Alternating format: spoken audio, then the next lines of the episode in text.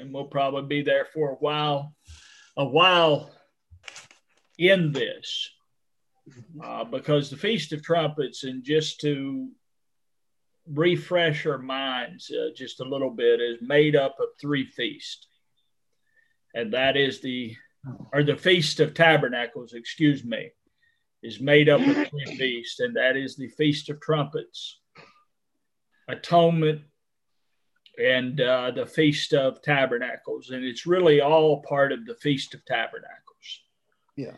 And when we get into atonement, if anybody wants to read ahead, that's that's where we're headed to, is the Day of Atonement. And the Day of Atonement is a, uh, I, I believe in my heart, this is what the trumpets was all about was the announcement of the day of atonement. I believe that with all my heart. That's what the trumpet was for was an announcement. And um, in the book of numbers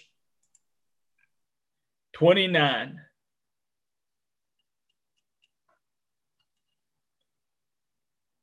the Bible says, 1 through 6, and in the seventh month, on the first day of the month, you shall have a holy convocation. You shall do no customary work. For you, it is a day of the blowing of trumpets. You shall offer a burnt offering as a sweet aroma to the Lord one young bull, one ram, and seven lambs in the first year without blemish. Their grain offering shall be for fine flour mixed with oil, three tenths of an ephah for the bull, two tenths for the ram, and one tenth for each of the seven lambs, also one kid of goats, as a sin offering. To make atonement for you, besides the burnt offering with its grain offering for the new moon, the regular burnt offerings with its grain offering and their drink offerings, according to their ordinances, a sweet aroma, an offering made by fire. So if you so if you look at this and look at it slowly, just slow down. You shall offer a burnt offering as a sweet aroma to the Lord. So this is a sweet aroma. All right. And then it then he says, also one kid of the goats is a sin offering to make atonement. To make atonement for you. Besides the burnt offering for the it goes again to the sweet aroma. So so you see in this picture the blowing of the trumpets, a festival to the Lord but what it's doing, the trumpets blowing, is assembling the people unto the Lord. That is what the blowing of the trumpets is is a call to assembly a call to assembly in the book of numbers numbers chapter 10 we're 29 and we're going to go backwards to chapter 10. And, uh, and I love this in uh, Numbers 10. It says, And the Lord spake to Moses, saying, Make two silver trumpets for yourself. You shall make them of hammered work. You shall use them for calling the congregation and for directing the movement of the camps. So you are to make two trumpets of silver. And these two trumpets are for the calling of the con- congregation. They're for distinct sounds. I know Apostle Paul gets into distinct sounds in, in the book of Corinthians, but these trumpets were for a distinct sound to the children of Israel. And in verse 3, it says, When they blow both of them, all the congregation shall gather before you at the door of the tabernacle of the meeting. So when both of the trumpets were blown, there was a gathering together of all the congregation at the door. Who's the door? Jesus said, I am the door. So, so the blowing of the trumpet gathers the people together unto the Lord. That's even what I believe Paul says in, in the book of Thessalonians uh, that, and I'll probably be out of, uh, won't quote it just right, but the trump shall sound, and those who live and, and are remain shall be called up in the clouds unto who? The Lord. So it's an assembling unto the Lord. That's the purpose of the trumpet is to assemble the people unto the Lord. And la- last week we looked at the voice of the trumpet, that John heard a voice. He heard a voice as a trumpet. And he turned to see the voice. And see, when you turn to see the voice, you hear the words the voice is saying, because a voice has words. A voice is made up of words. So, so, and there's a distinct sound in the voice. And what John saw in this voice was the person. So the words that John saw were gathered up into the person of Jesus Christ. Amen. Can we hear that? So he heard a voice, he turned to see the voice. The voice was as a trumpet, and what was John gathered to? He was gathered to the Lord. His mind was all at once on the Lord, and he saw him in the midst of the church, and he saw him unlike any way he had he had probably ever seen Jesus before. So so everything of John was assembled unto the Lord. So the assembly of the congregation of Israel was to the Lord, to the door of the tabernacle of the congregation. And, and God spoke of that old covenant temple as the place that he would meet with them. So God meet, met with Israel from the tabernacle of congregation. That's where God met with them. Hallelujah to the Lamb of God. That's where the voice of the Lord was known, was in the tabernacle. All of that was there in the old covenant. And they were assembled together by the blowing of the trumpets. And these trumpets in numbers were made. You know, we, we, we looked at trumpets last week that were made of the ram's horn. And now we're looking at trumpets this week that are made of silver. And if you search your Bible, silver speaks of the redemption of Christ.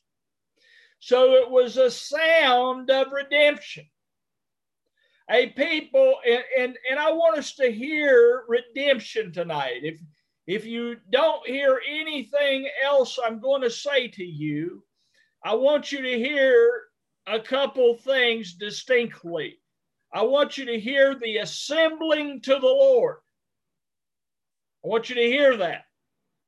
That's what you're called to is the assembling of the Lord and you're redeemed unto him. You're not just redeemed out of sin, you're redeemed to him.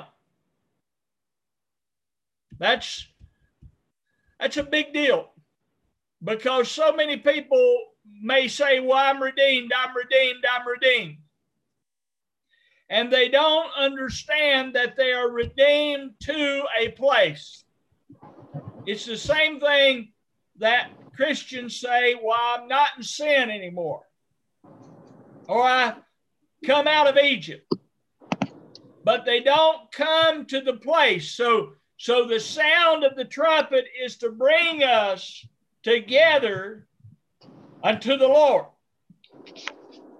Into the Lord in a very specific way, and that's the way of redemption. Glory to God. So it's not just to the Lord, but it's in the way of redemption.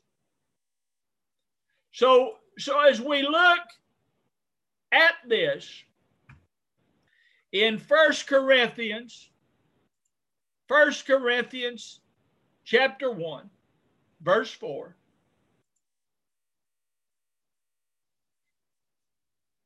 The Bible says here, First Corinthians 1, verse 4. I thank my God always on your behalf for the grace of God which is given you by Jesus Christ, that in everything you are enriched by him in all utterance and in all knowledge. Now that right there is mouthful. Just just that. All utterance and all knowledge is enriched by Jesus Christ. Do you consider that? All utterance, all knowledge. And this is and this is where Paul goes on in here. He says, even as the testimony of Christ was confirmed in you, so that you come behind in no gift, waiting for the coming of the Lord Jesus Christ, who shall also confirm you unto the end, that you may be blameless in the day of our Lord Jesus Christ. God is faithful, by whom you were called unto the fellowship of his Son. So here's the call of the trumpet right here to the fellowship of his Son. He just told you that all wisdom or all knowledge, and you could say all wisdom, but all utterance and all knowledge is enriched by him. So you're called to the door. I am the door of the assembly. And this is the fellowship of God's Son, Jesus Christ our Lord.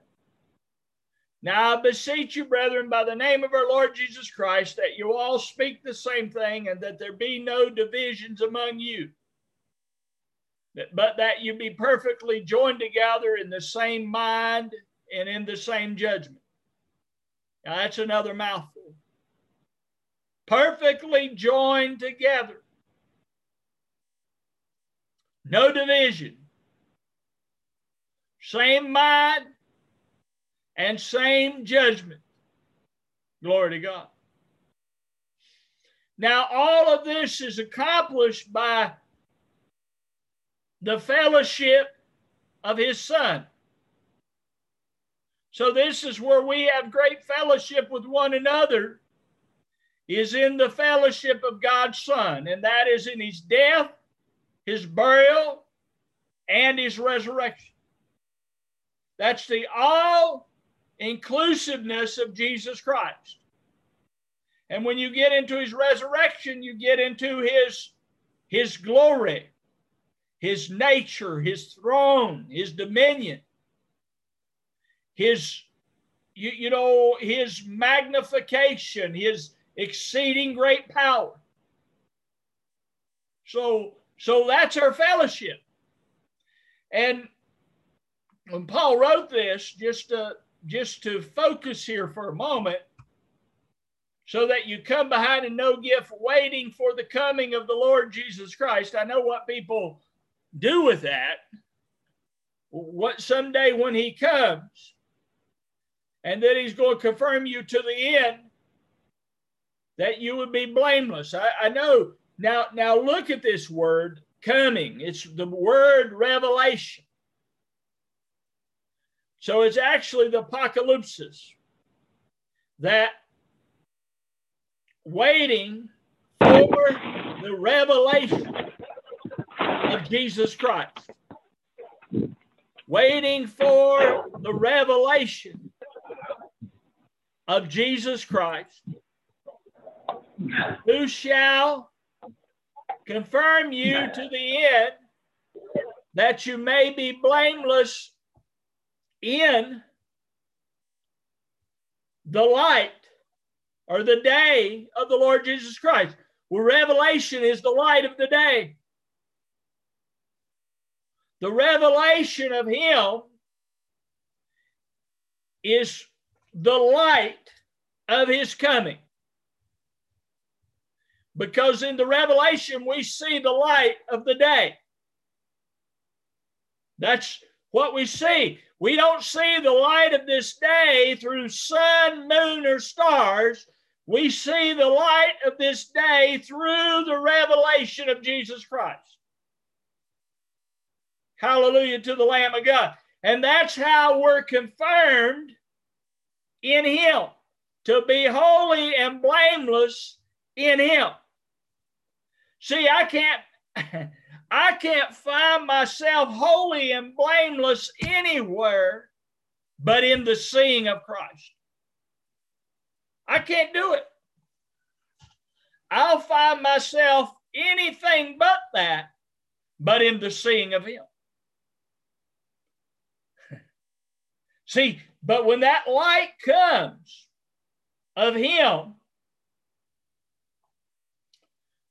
there is where you're blameless and righteous because you see the work of redemption of Christ. You begin to see what he's done. And you see that by revelation, by revealing of him by the Spirit. And that's how you come into the light of the day. Amen. That you can walk in the new day.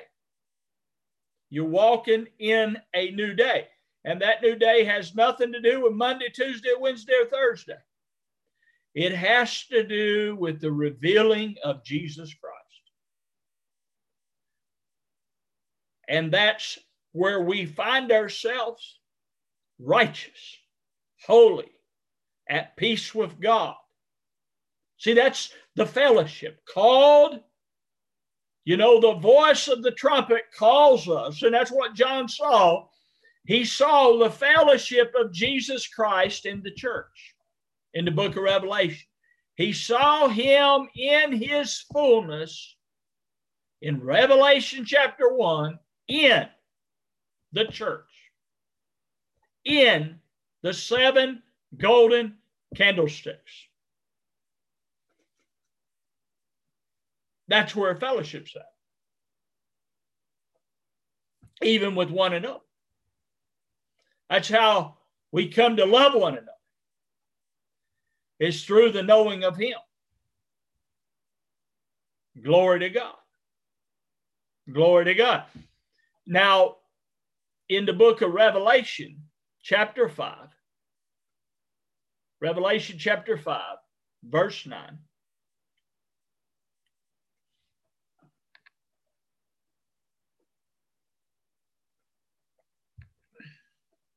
Says, and they sing a new song. We could go all day on a new song.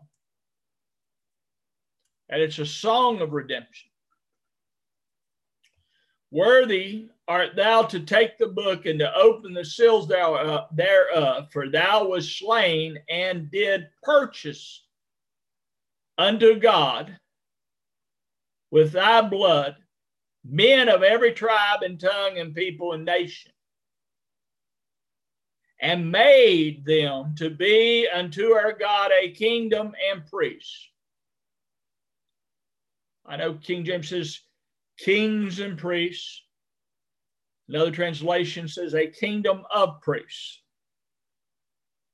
And they reign upon the earth. I see and hear so much here. He purchased us to himself. See, God didn't just purchase us from sin, He purchased us to Himself that we would be made to Him and how we're made unto him a kingdom and priesthood is through the fellowship of his son. That's how we're made unto him what he's after. It's through the fellowship of Christ. I can't be made no other way. So he made us priests unto God. But being made a priest unto God in the old covenant, you, you had the goods. You were of the right lineage. You had to be of Aaron to be a priest. So you had to be of the Levitical priesthood to be a priest, and you had to have the goods. You know, they had their assignment, they had their goods, they had their office of a priesthood. So to be a priest unto God, a kingdom of priests, we're of the lineage of the priest, and he's filling us with that of himself. That we can minister bread and wine in the earth. See, see, it's this feeling of Christ that we've come to here in tabernacles, and I'm going to get way ahead of myself. But that's what this tabernacles is about. It, it, we talked about it the first, I think, the first night, the ingathering of the fruit of God being gathered up in you and I.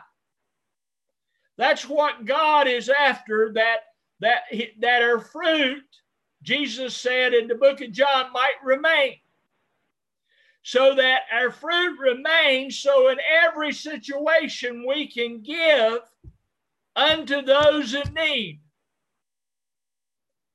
Be a priest to them.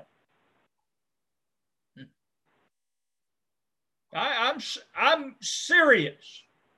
God is after his body to be a priest of him in the earth. Of him. And this is through a divine knowing of God. That's what you're called to. To know Him in His fullness. That's why John sees His fullness in the church. He sees all that Christ has done feet as brass, eyes as a flame of fire, hair white as wool. And he sees it in the church because it's gathered up in the church. And that's the call to assembly. That everything would be gathered up of him in the church. And the church would make known, as Paul said, the manifold wisdom of God. Amen. Amen. So, so again, when we go in situations, and the Lord just reminded that my heart, the Lord, Lord is really in funerals. I've ministered a number of funerals of people that have known the Lord. And by going into those funerals and presenting the life of Christ, it changes the whole direction. Really. Because you're bringing in the substance of God. You're bringing in a clarity to hearts and minds. They, they may not fully comprehend it, but they're hearing. They're not dead. They're not dead. Their bodies have died, but they're not dead. He that believeth in me, Jesus said, shall never die. Believest thou this? So bodies physical bodies doesn't separate us from Christ. Nothing, Paul says, shall separate us from Christ. And when we bring that into the midst of a people, the reality of that, when that is real in us, that your hope is in Christ Jesus. It changes situations. And that's that's what I'm hearing God speak to me about this feast of tabernacles is is the people with the fruit of God in them and the fruit of God coming out of them to people in need, to other members of the body.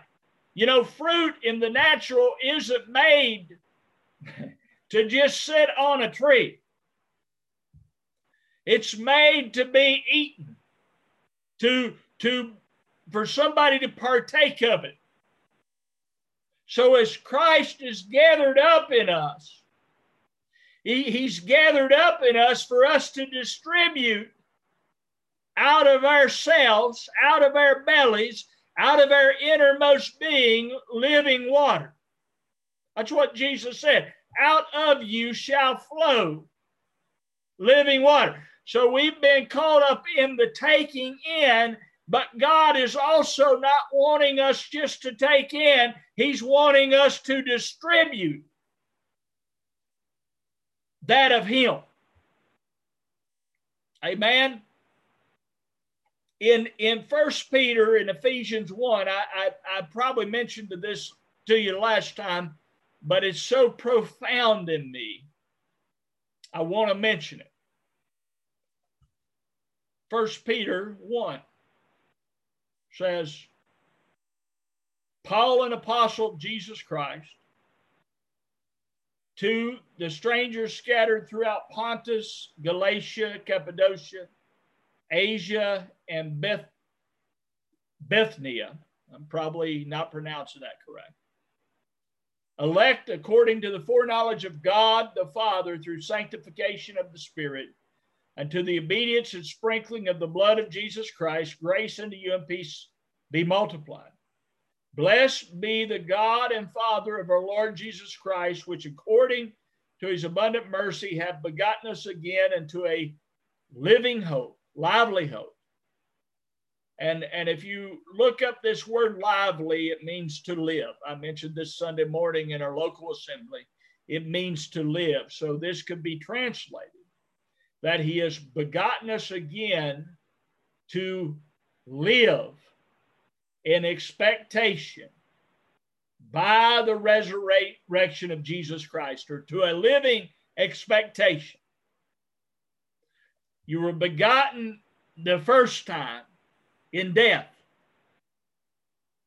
But in Christ, you're begotten to a living expectation. by the resurrection of Jesus Christ from the dead to an inheritance incorruptible and undefiled, and that fadeth not away, reserved in heaven for you, who are kept by the power of God through the faith unto the salvation ready to be revealed in the last time. So we we are again, we come unto him. We're called unto him. And in the calling unto him, Peter says, we're begotten unto a living hope. See, in Adam, we had no living hope. In Adam, from the time we were born, we knew we were going to die. I think Brother Bob or somebody said this Sunday that the natural man, from the time he's born, he's told he's dying. All right. So when you're born again in Christ, you're begotten to a living hope, to an inheritance incorruptible. And, and people, you know, in their mind, they they they look at that in the natural realm, the incorruptible inheritance of God. Well, what's incorruptible? Well, Peter tells us later on, I believe in this same chapter, that we are that we're not purchased by corruptible things like silver and gold, but by the blood of Christ. And then he tells us that we're born of the incorruptible seed of God.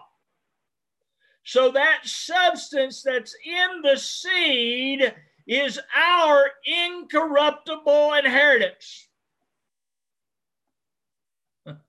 That's our inheritance.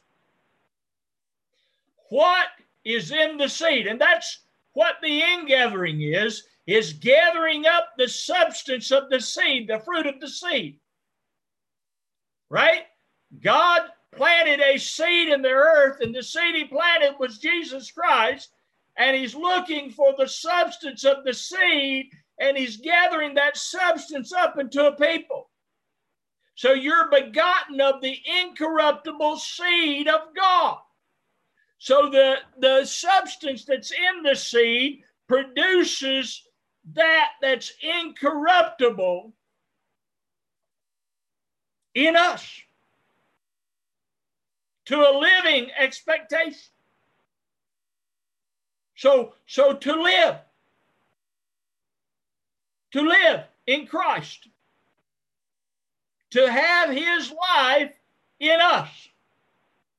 That's the expectation. That's the, that's the harvest. His life dwelling in us. You know, we know Christ is in us, but his substance dwelling in us. I mean, we read these scriptures about transformation. We've read them for years. Many of us have taught on renewing of the mind and transformation for years and years. Well, well, what that means is there's a place where that really happens. We read them and we talk about the transformation. And maybe we still have it over there to a certain degree. But the transformation is that that's in our soul coming to that which is Him. See, that's a that's a great transformation. If the substance of my heart would be that which is Christ, not that of the earth. Would that not be a great transformation? Would that not be a great renewal of the mind? If my mind was uh, was in the substance of Christ, amen, that would be. That would be. Glory to the Lamb of God. And I, and I believe we'll look at more of this in the Day of Atonement but but one last thing here, and uh, and and see what time it is. I may read one, one more scripture. We'll see. In in First Peter here in verse thirteen, he says, "Wherefore, gird up the loins of your mind, be sober, and hope to the end for the grace." And that word "end" again is, I believe, dealing with the goal. The end for the grace that is to be brought to you at the revelation of Jesus Christ. So their expectation here, I see it in Peter, I see it in Titus, I see it in Corinthians. They're looking for the appearing of Jesus Christ, just like the church has done all these years. But they're looking for the appearing of Jesus Christ not outwardly, but inwardly. They're still looking for his appearing, but it's where they're looking for the appearing at, at the revelation of Jesus Christ. So, so Peter deals with them uh, about the manifold trials and temptations and so forth and speaks of the salvation that will be brought to them at the revelation of Jesus Christ. Because it's again going back to, to First Corinthians, It's in the revealing of Him that we begin to see we are made the righteousness of God in Christ Jesus. And when we begin to see that, our soul is transformed. When we begin to see Him as our righteousness, our soul is transformed that we can put off these works of darkness. We can put off the old man. You know, He didn't just crucify the old man to never be put off in the church. He didn't do that. He crucified the old man that we put him off. And we put him off through the knowing of Jesus Christ, through transformation, through the putting on. Because we put on his life. We've read that, right? We've read that we're clothed upon with him. We've read these scriptures. Well, folks, I believe this is a real living expectation to come into the hearts of God's people, that the very living life of Christ would be manifest out of their being because their being is in Christ. We've read that I don't know how many times. If you be in Christ, you are a new creature. And the fullness of that creature is the substance of Christ Himself, our creation, your new creation.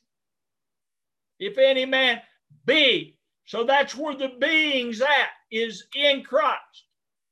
So we come to that fellowship of Him. That's trumpet sounds.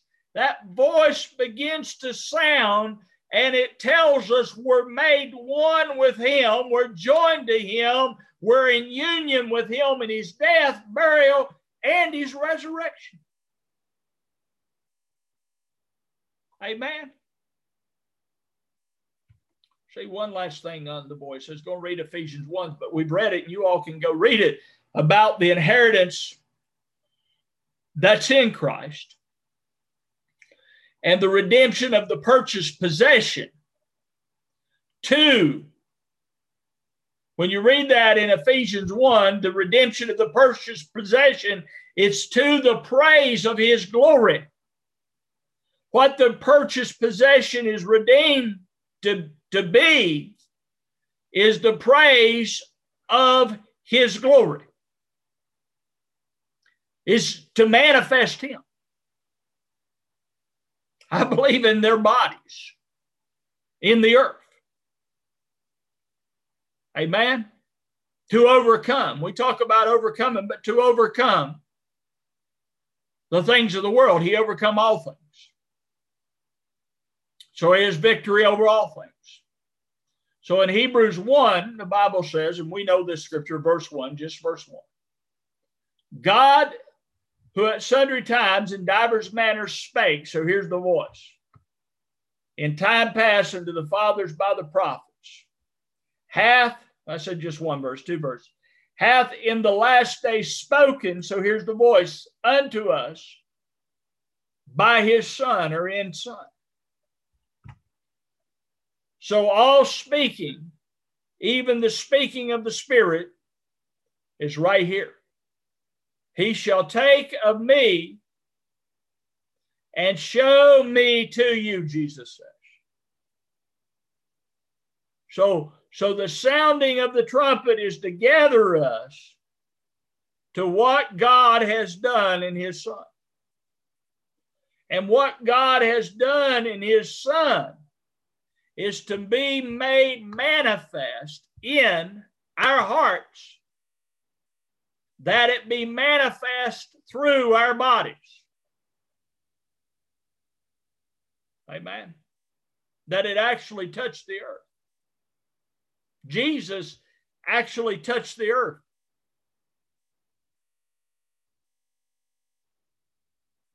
Did he not? Yes, he did. He didn't just have all this spiritual understanding and not affect the earth. He affected the earth, he affected everyone around him. So to Look at Peter and Paul. Did they not turn cities? The Bible said they turned cities upside down. They affected the earth because there was a manifestation of Him that was within them. So it affected the earth. Amen. Well, that's what we're called to. We're called to the fellowship of Him. That's what the voice brings us out to, is to the fellowship of Him and how we fellowship Him is by Him being revealed in us. That's how we fellowship Him. Anyway, I'll stop right here tonight we'll continue on in this study next week.